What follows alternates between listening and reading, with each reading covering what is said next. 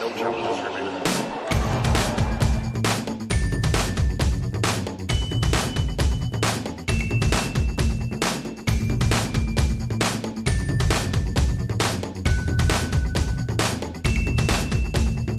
Welcome to No Challenges Remaining. On day 13 of the 2020 French Open, I am Ben Rothenberg, joined by Tumaini Carayol, our NCR Spain and Sub-Saharan Africa correspondent. Hi, Tumaini. Hello, how are you? I'm wonderful. And NCR's Middle East correspondent, the meeting of the correspondents here. It's very exciting. Reem Abulleil. Reem, thank you for being here as well. I'm happy that Tumaini is Sub-Saharan Africa because I am Middle East and North Africa. I did not want him to encroach on my region. I made it clear that it was Sub-Saharan. That was my choice. I am very pleased about this clarification because I am not just the Middle East correspondent. I am the Middle East and North Africa. There you go. You two have divided up the continent. And we have two finals here. We have the women's final, which is tomorrow, Iga Świątek against Sofia Kenin, and then the men's final. Slightly more familiar names to folks, Novak Djokovic versus Rafael Nadal. Let's start with the men, actually, because the men's final was what got set up today through the semifinal wins. Novak Djokovic won the first two sets, had a match point at 5-4 in the third to have a straight sets win after just 2 hours and 9 minutes. Then he lost that point, then he lost the set, then he lost the next set, but then he won the fifth set pretty easily, 6-1 over Stefanos Tsitsipas, joining Rafael Nadal in the final, Nadal beating Diego Schwartzman in pretty routine, if not speedy, straight sets. So what did you think of today's matches and how did they influence how you feel about the final, Tumaini? With Djokovic, it was obviously after the Courtney Buster match, you're waiting to see how he was in terms of physically. He came out without his neck taped. Mm-hmm. And I thought he was, for the first 2.5 sets, he was really good. You know, he was so clinical. Until a match point, he converted 10 out of 10 break points. He'd save 10 out of 10, yeah. Well, save 10 out of 10 break points. Yeah. So, no, I think him, you know, it's actually with both Nadal and Djokovic, the fact that they both struggled to close out the third sets was quite strange and funny to see. But I was impressed by the fact that Djokovic didn't ever lose his cool and he was so composed. And that was really surprising to me. And he noted, like, afterwards that he was pleased with the fact that he didn't lose it because he was always in control. So, and even when the match started to turn, you know, he was constantly in Tsitsipas's service games. He was returning well. And so, although he was pushed to 5 sets, I think the main thing was that he got there. Last year, he didn't get there. So, yeah, that's, you know, he's there now. So the one question I was going to ask Novak, and I didn't have time in his press conference, because I guess, you know, he gives long answers, so it's not time for many questions in a Djokovic press conference generally. My question was going to be, how do you find the balance between being calm and being composed and being flat, right? Because that was my concern as he's letting this match seemingly slip away, at least on the scoreboard, that he wasn't getting fired up. He didn't seem to be getting angry in a way that, you know, sometimes he plays well angry, Djokovic. So that was my concern. And he did obviously win the fifth set very convincingly. Tsitsipas said he had an injury issue too, but yeah. Did you see the quote that Sasha Osmo, he tweeted like a couple of days ago, like the Serbian media asked him, after the Carreño Buster match, like, if you improve when you get angry, why don't you shout earlier? And he was like, oh, sometimes, yes, it works, but sometimes I'm better calm. So I actually wonder if, like, something like that, like, maybe made him want to be more composed. Like, I don't know, questions like that, like, why aren't you more angry? Do you think questions made him want to be less angry, or do you think getting defaulted from the U.S. Open what made him want to be less angry? Well, he's made it clear that despite being defaulted from the U.S. Open, it may happen. Yeah. So I don't think that's it. But I don't know. It was just a very like deliberate calm, and I mean, it worked out in the end, and he didn't get defaulted, so everything's good. Reem, what did you think about today's matches and how they set up the final? I think I'm a little bit surprised that the Rafa one was straight sets and the Novak one was the 5 sets. That's not what I expected. I think I was particularly impressed by Rafa, even though there were these lengthy games, and even Schwartzman made fun of it, saying like it's usually 25 minutes, 1-1 against Rafa. That was kind of the case today. I was particularly impressed by Rafa. In terms of the Novak match and staying composed and stuff, I'm wondering if he was maybe trying to conserve energy, knowing that maybe he'd have the upper hand in the fifth anyway, That's my only guess, because I had the same thoughts. Like, I was wondering the same thing.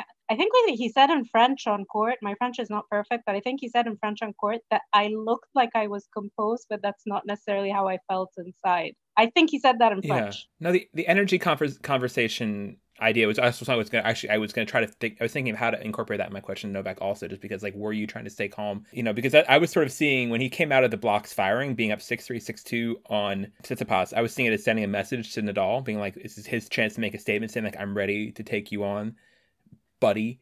You know, and and then once that slipped, he really didn't show any sort of panic. And I got to say, as much as, like, on the scoreboard, things were, like, falling apart, and it was like, you know, Mean Girls gif of people running around in the hallways looking chaotic, this match never seemed, especially once he got up in a pretty early break in the fifth, I never really thought Tsitsipas was actually going to win this match. Djokovic still seemed like he got such an early lead, 3-0 in the first.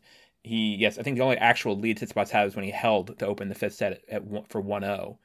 And then from then on, it was all Djokovic. I don't know. I think that maybe there was some swag in the calm, and just sort of him being unbothered was a statement thing to do and a tactical thing to do, and it obviously wound up working. So it's hard to, wherever you want to categorize it, it's hard to argue with the results. It could be because, yeah, he knows who he's playing next, and he doesn't want to seem like he's out of control and freaking out when he knows that he's going to play Rafa next. So maybe he was thinking about that too. Who have you been more impressed by over the course of this tournament? Reem, let's start with you. Djokovic or Nadal? I think Rafa, simply because the conditions were really not in favor of him at all. And that's been the conversation coming in. And he kept talking about the balls and the surface and the cold and all that. And the fact that despite all that, he just breezed through his matches. So I would probably say Rafa. Tumaini, how about you? I'd say in terms of, like, pure level, probably Djokovic. Just like the height he's hit at times, like particularly in this match where he was saving all of those break points, and just, you know, any time like there was any danger, he just clicked on and played amazing tennis. You know, as Reem said, like, all the stuff before the tournament, particularly the fact that Rafa didn't have kind of this is his second tournament back.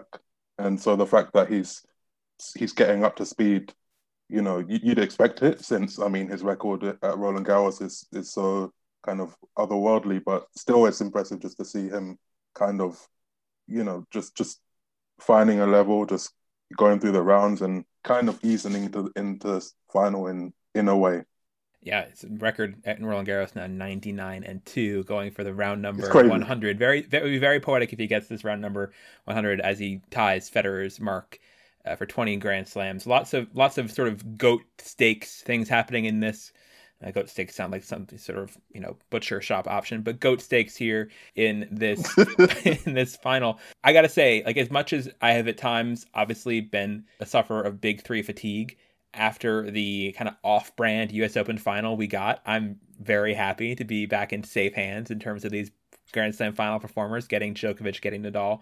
Djokovic going for his 18th Grand Slam title, Nadal going for his 20th. If Djokovic wins, the podium will be as close as possible, with them still being on three different tiers. It'll be Federer 20, Nadal 19, Djokovic 18. And then if Nadal wins, it'll be 20 for him, 20 for Federer, and then 17 for Djokovic. So big stakes. What is your... Tumaini, let's start with you. What is your sort of take on who's going to win this match on Sunday, and how do you begin to break it down? Your eyes widened at that query. Man, I don't know. I don't know. I don't know. I think, you know, in terms of, like, the general matchup, you know, Djokovic has, you know, with his backhand and what he can do, you know, tactically, you know, attacking the Nadal forehand, and with the conditions as they are, they clearly suit Djokovic. And both Carlos Moyá and Ivanisevic, in different ways, have said that, kind of have made that clear. Like, everyone knows that these aren't the kind of conditions that fully support Rafa. So, I mean, in that sense, I think he has an edge. I think that in terms of him having more matches since coming back, and again, that in that sense, he also has the edge. But it's Rafa on clay at Roland Garros, so, and he's 99-2, as you said, and you have all of these things that go for him. And I mean, I feel like in my sense, like in the past, there have been times where I've leaned for Novak to win, you know, in terms of like thinking he would win, you know, when he'd beaten Rafa in Rome or Madrid. And then you come to Roland Garros and it's completely different and it's enormous and, you know, it takes so much. So that's why my mind remains at a, I don't know. You don't know. Okay. Reem, do you have a more decisive answer than Tommy did? I might sound a bit more decisive, but I kind of agree with him. And I would say that Novak has, especially in the last two matches, maybe he's gotten out of his system all of those, any blips that he wanted to have, he got them in the last two matches, right? And I kind of feel in a way that serves him well because he's just going to step on court against Rafa and have an amazing start, I feel. Yeah. That's my feeling. I mean, if it's going to be rainy or something, of course, close the roof and maybe it's Novak who's going to have an advantage, or whether the roof is open and it's just damp or whatever. I see so many advantages in Novak's kind of column. So I kind of agree with Tumaini, and I still understand, yes, Rafa's 99-2 and everything. But if you look at the matchup, and not just the matchup, but like these two have met many times before, I think like 7 times before in Paris. But I think this is a time when this is almost peak Novak, right? He hasn't lost a completed match this year. He's on a streak coming in. He's just won Rome. So this is peak Novak. And I mean, I'm assuming that the neck thing isn't a thing, but I don't feel that the neck was a thing today. So I'm just ignoring the neck. And with Rafa, he's not necessarily, he's done amazing, but he hasn't been tested. Yeah. And I think that's going to be a problem. Yeah. Yeah, he hasn't really been tested. So, yeah, I think Novak will win. In a sense, that kind of reminds me of the match, a completely different style, but the Australian Open, you know, when they both came in amazing form, but, you know, that was kind of, the fact that Nadal hadn't been tested was kind of exposed in the final. But, yeah, I think it's definitely kind of beneficial for Djokovic that he has had that friction, that he had to come back from a set against Pablo Carreño, that when things did start going against him today, that he figured out how to get things back on track. And so in that sense, that definitely is a tick in his box as well. That is a little bit my thinking. We'll get to the women's final in a bit. That's my thought with Iga Świątek too, because she has faced 0 adversity in this tournament. What happens in this final if and when she does? That's the big question I have about the women's final. But on the men, I actually, as much as I understand your guys' both sides looking at, I actually feel like pretty dang good about Novak in this final. Like, I think that Novak has won 14 of the last 18 matches against Rafa. That's a big amount. He won their last meeting at the French Open in 2015. That's big. He hasn't lost a match this year. Also big. And their last Grand Slam final was an all-time dragging. I mean, like that, honestly, that 2019 Australian Open final was one of the most striking results, most emphatic results in Big Three history. And yeah, absolutely. And I just see that Novak, through all this sort of conservation of energy type things, I think he's really been trying to peak at this final. And I'm not saying that Rafa won't, but I just think that the last time we saw them both, and maybe Nadal wasn't at his best, quote unquote, in that 2019 final. I know he had some long injury layoff before that, as typical for him. And I guess he's also had come to this tournament fairly undercooked as well. But I don't know. I just really think that part of the reason that this is going to be the toughest final opponent that Nadal will have ever had at the French Open. I think that's like fair to say, probably. And because with no disrespect, I guess, to like, I don't know, 2013. When was their long rainy final? Was that 2013, 2012? Yes, the 9-7 in the fifth, right? No, that was the semifinal. That was the semi. I'm trying to remember which year it was. That was the point. But I'm trying to remember. I'm trying to remember which year it was. They played. There's one time they had a Monday finish, the two of them, and I can't remember which year that was. It got rained out and it was depressing. It was like 2012, I think, maybe 2013. Anyway, I think it's 2012. Yeah, 2012. Yeah. I think that Djokovic is his ceiling is higher right now. That's just kind of how I feel about them at this stage of their careers. And I think they're both going to be maxing it out and bringing in. I think the best on best right now, I think Djokovic wins. Oh, for sure. I think, yeah. I agree with that. I'm just... Wow, did I convince you? You're now like totally buying. No. Being so unsure before. No. Dude, we both of us said we think Novak's gonna win. I know, but Tumaini was so like on the fence, and now he's like, I totally buy this. No, as I said, like I think everything points to, like as you said, everything points to Novak, and I also mentioned the 2019 final in that sense. But it's just those stats are in my mind. They're like emblazoned in my mind. The 1992. I don't know. But I definitely think that things point towards Djokovic. But I mean, I don't take too much stock in the Oz one just because he's next level in Oz. Like Oz for him is what Paris is to Rafa. Yeah. So that, but I definitely believe that peak Novak would beat peak Rafa. So, and I don't even think that Rafa's at his peak, even though he's been doing really well and he was good against Diego. The one thing I'm surprised that with Novak is that was like he only converted 8 out of 22 break points against Stefanos, and that's insane. I feel like 8 out of 22 is that a normal was largely number? Like a fourth set drought. He went like 0 for 10 in the fourth set. That was just one of the weirdest kind of matches I've seen, just in terms of like you never see the big points like shift so much from, as we said before, like Djokovic saving all of those break points to suddenly Tsitsipas saving, he'd won like 4 of the last 5 or something. It was a strange match. It was a strange match. It could be a strange final. It'll be the last big match of the year. It does feel weird having a French Open final be the kind of like finale for Grand Slam level tennis. It's just a different note to go out on. And even more so, segue to the women's final. This will be the last big women's match, even more so, because the only tournament left on the calendar as of now, and probably unlikely to change at this point, is Ostrava, which is a premier tournament that got moved. The owners of the sanction in Zhengzhou are staging it in Ostrava, Czech Republic this year. But that leaves basically this French Open final as the last hurrah for the women, and the two women who are hurrahing at the end are two women, probably not, one of them definitely not expected to make the final of this tournament, Iga Świątek. You know, people who are sort of tennis hipsters have known about her for a while. Courtney Ambler proudly puts herself in that category. She's high on the Świątek train for sure. Playing against Sofia Kenin, who really emerged at the Australian Open, where she broke through and won the title in her first sort of real second week run at a Grand Slam, closing it out there. So, what is your preliminary read, Reem, on this final, on this matchup between Świątek and Kenin, and what you're expecting and what you think will be decisive in this match? I think that what Kenin did against Petra was insane. Like I felt that she kind of put herself in the perfect, the sweet spot for her mentally. She was there, which is like, I have something to prove. I'm angry at myself. The emotions are like inside me, but I'm not bursting yet. And she was just like fighting like crazy and being super clinical when she needed to. If she's like that against Iga, I don't know how Iga can beat her, even though Iga has barely lost any games at all.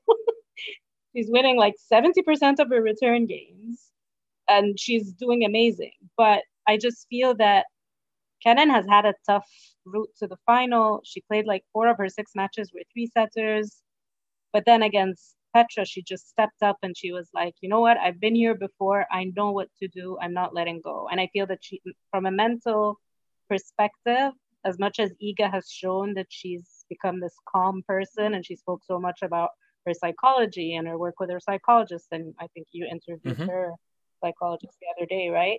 So I just think that Kenin has experience on her side, and she's just in the right headspace. So I would give a slight edge to Kenin. So I guess basically the question, I think, as it comes down to this match, right, is will the Świątek train slow down? Because she has been absolutely bulldozing her opponents. I mean, she hasn't lost more than 5 games in any match. She's only lost as many as 4 games in one set. That was against Shay Sue in the second round.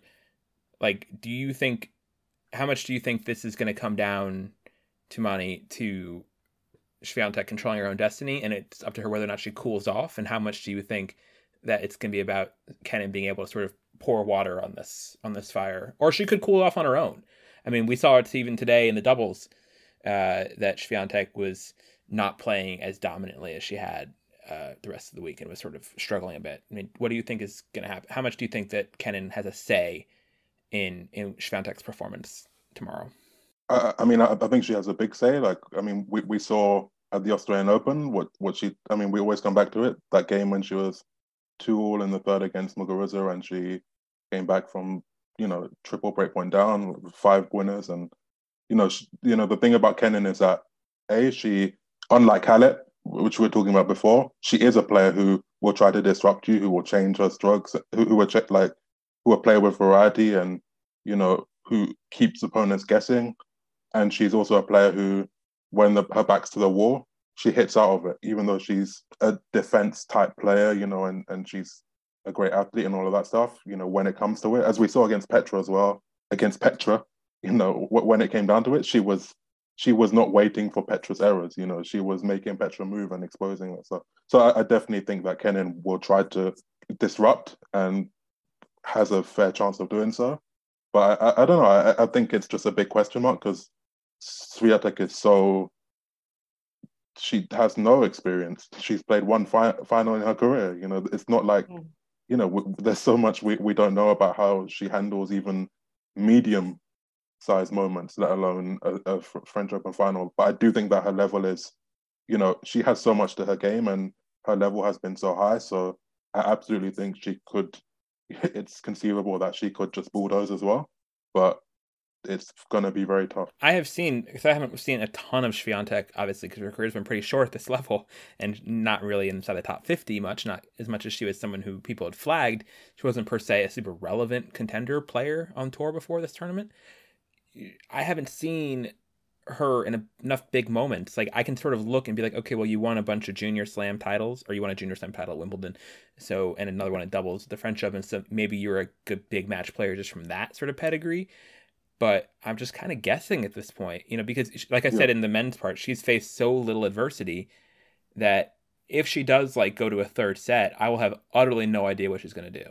Like, I just don't know if she's going to be at her best and steely and reel it off 6-1 or 6-2, like every other set she's played here, or if she's going to just, you know, have a sort of collapse and the house of cards will sort of fall apart because it is all built so quickly. Reem, what do you think? How do you think that the unknowns will play for? Is there any way to know, or we just have to wait and see for how Świątek's going to handle the occasion of this all? I think one thing we can, I think what we have is her run here, right? Mm-hmm. And kind of what she did against Halep, that was kind of one of those things where, okay, like she lost to her last year, she's going to come out like doing everything differently and whatever. So that was good. But then backing that up was impressive, I would say. But also she played in the semis against someone who has even less experience than her, so that doesn't also tell us a lot. The only thing that maybe we can guess is that usually the younger players, and in this situation she's younger than Kenin, I guess, and less experienced, so she maybe is not overthinking. You know how the young kids, they step on court, they don't overthink, they're fearless, all of the cliches around that. So maybe she will have that going for her. But I'm with you in the fact that, like, just the data set we have on her is very limited. Yeah. And go ahead, Tumaini. Sorry, I was just going to say, conversely, on the flip side, as impressive as Kenin has been, we haven't seen her in the other role where she's kind of the experienced player, right? She playing against a two-time slam champion Petra or Muguruza or even Barty. You know, it's different now that she's kind of the slam champion and the one that, you know, the one with the experience. Yeah, so I'm not sure, because she did have to make it through 5 rounds here at this tournament with a target on her back. I mean, being, you know, a number 4 seed playing Collins, going into a third set. I'm not really sure what happened in the third set of that Collins match. It was 6-0. Oh, she I know. Yeah, well, that's true. But I'm just saying in terms of that was like such a clear. I'm not sure how much was Collins and how much was Kenin there. I think it was mostly Kenin. But yeah, I think that's also true. The other thing I'll say about Świątek's sort of mental composure, you know, it is, as much as it is easy, it is also not easy having to play qualifiers in the quarterfinals and semifinals of a Grand Slam.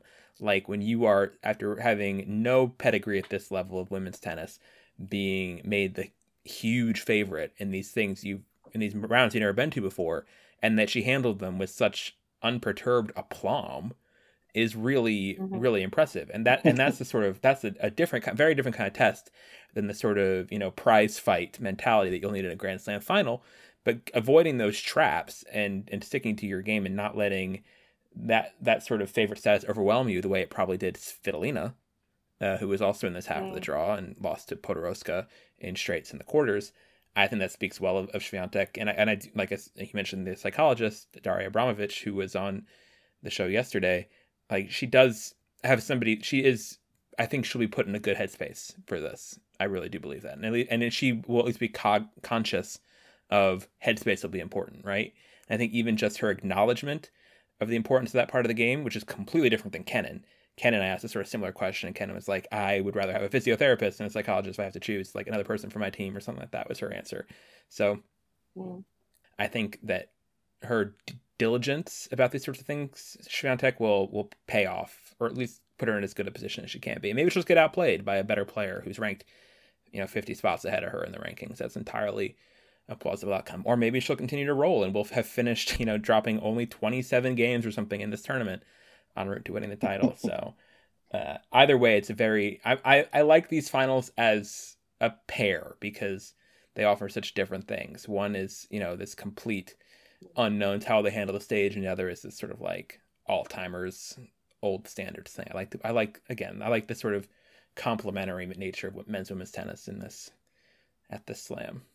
Yep. Reem, any further thoughts on what to expect in these two matches as we sort of wrap up this show? Not really. I think I said everything I wanted to say. Okay. Yeah. That's good. I'm curious. Go ahead, Tumaini. I'm curious for both of you. What do you actually make of Kenin? What do you think? I mean, she's in her second slam final of the year. Yeah. What do you think the future holds for her beyond this year? I think that I'll go first. I think it's sort of a counterpuncher. Or she's somebody who has to find the right gear, right? Where she's not being too aggressive and not too passive. And I think that can be a sort of tough sweet spot for people to live in. We've certainly seen that with like a Sloane Stevens, who had a stretch of her career where she got that formula down, and every other time has kind of drifted into being too passive. Usually she errs in that direction. So Kenin is in a good place there now, and I was really impressed with that against Petra, like you mentioned that match. Like she really did find a way to not just defend, but to put her own kind of pressure and her own kind of aggressiveness and her own kind of positive tennis in the match. But at the same time, she doesn't have like particularly big weapons per se, right? So like she just has to win by playing like tactically perfect tennis and mentally perfect tennis and like competing really well. And that can work, but I feel like it also is something where she can, if she runs into, the best at their best, she might not control her destiny all the time. And I do put Świątek in that category. I do think that Świątek is going to have more say in who wins this match on Saturday. And Kenin could be made a spectator if things go badly for her, just the way the other six opponents of Świątek were. So, Reem, how about you? What do you think of Kenin? I think as long as Kenin feels that she has something to prove or is being a little underappreciated compared to the generation of American players that she's part of, or the ones younger or older, whatever, all of these things together have created a competitive beast, right? Like, and I feel that that's where she gets her motivation. I think also she's actually, this tournament, I feel like she keeps adding so much variety, even more variety to her game. Maybe that's doubles is helping. I mean, she was in the quarterfinals on doubles as well. She plays a lot of doubles. And I feel like the kind of what she was doing to Petra with all the different drop shots. I mean, she was hitting drop shots the whole tournament anyway, like most of the players. But like she is adding a lot to her game. So I definitely see Kenin making deep runs and more slams. Like I see it happening. It's just because she's super competitive. I agree with Ben in the sense of a big part of her edge is that competitiveness, and probably it's something that you don't always have. It's not something always easy to draw upon. But every time, honestly, this tournament, I underestimated her. First week, when she was winning all those matches, like she would lose a set, and I would be like, oh, Kenin's not. I didn't expect her to be in the final. So I feel that is her sweet spot. Like, forget about me and look what I'm going to do. So yeah, if you're asking, what do I see her doing in future slams? I see her making more finals. I see her making deep runs. I see her winning more. It's interesting, that sort of underappreciated angle that you touched on there, because I do think I was really struck in the semifinal against Kvitova by seeing, I'm not sure if she was wearing it earlier, but seeing Kenin wearing the Guino patch, which means that like it's something that usually underdogs wear when they don't have many sponsors and they have open spot on their clothes and they want to get like a sort of short-term deal to get some extra cash. And Kenin's wearing it as a number 4 seed at a Grand Slam who won a Grand Slam earlier this year and comes from a big Grand Slam nation in the U.S. And yet, and this is a whole different, we don't have to get too deep down this hole because I think we should wrap up this show relatively soon. But like the fact that she's resonated so much less as a story than Coco Gauff, I find fascinating because like Kenin, for some reason, she's not quite connecting with audiences. I think it's fair to say a second Grand Slam will solidify her as like an unignorable presence. She'll be, I think, undeniable player of the year. She went to second, get 2 out of 3 Grand Slams this year. Hall of Fame candidacy will start crapping out for this player who was, still like no one really talks about. Will have stealthily done this incredible double, and so I just think that we're all still sleeping on her on some level, myself included. I mean, guess who just passed her in Twitter followers like yesterday? Who? Iga Świątek. Oh, yeah. There you go. Yeah. Well, but yeah, a final say. I agree with Reem. I think she's very underrated, and just in terms of, I think her development needs to be to continue to add more variety to her game, to come to the net more, to just to improve in that sense, and to be sure that she can continue to disrupt players in different ways . And we'll see. She'll be here for a while, I think. There we go. Well, you guys have been here for a while. Thank you both for coming back on NCR during this tournament. Tumaini Carayol representing Sub-Saharan Africa and Spain, and Reem Abulleil. So we're amending your title, Reem, to Middle East and North Africa correspondent. That's fine. If Tumaini gets two sort of regions, and yours are more contiguous too, so that's also yeah. And actually, that's a very common term in my region. We call it the MENA region, MENA, Middle East, North Africa. So I'm MENA, the correspondent. There you go. All right. Well, on that note, thank you guys for having us covered on Africa and beyond. And thank you guys for listening to the show. If you want to follow along and you're not listening, we're on Twitter at @NCR_tennis. Tumaini is at Twitter at Tum Carayol. Reem is on Twitter at Reem Abulleil. They'll be linked in their bios. And also Reem is also on Patreon, patreon.com/Reem Abulleil, as is NCR, where so many of you have supported us, and we appreciate that. If you want to support us on NCR's Patreon, we're at patreon.com/No Challenges Remaining. Shout out to our Patreon Slam Champ backers, Liz Kendall, Jonathan Weinbaum, Mary Carrillo, Leah Williams, Chuang Nguyen, Betty, Audrey Wellens, Sean Mulroy, Susanna W., Jean Simeon, and Antonio Maycumber, and our 4 GOAT backers, Mike, J.O.D., Charles Cena, and Nicole Copeland. That's it for us here. Enjoy the Grand Slam finals this weekend, and we'll be back to you between them after the women's with Courtney. Bye, guys. Bye.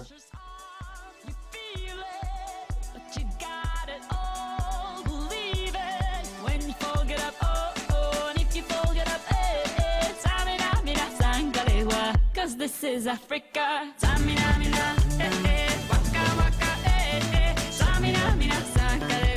This time for Africa.